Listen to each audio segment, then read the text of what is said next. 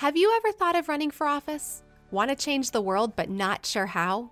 Hey there, I'm Meg Wheeler, former candidate for state senate, mom to a rambunctious nearly four year old, and activist who thinks the world would be a much better place if we had more women running it. I'm the host of the Elected Podcast, a behind the scenes look at what it's really like when women run for office. But unlike other shows that dip their toes into the how to's of campaigning, we give you the full story. Each season, we follow the life of one woman running for office so that you get to be there for the highest highs, the lowest lows, and all the in betweens. Because at the end of the day, we want you to run for office, and we know that the more you know about what it's like, the more successful you will be.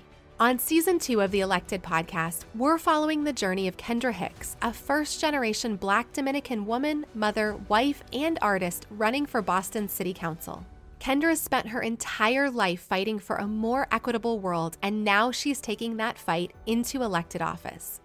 Join me for season two of the Elected podcast and make sure to subscribe and leave us a review on your favorite podcast player. And friend, we think you should run for office.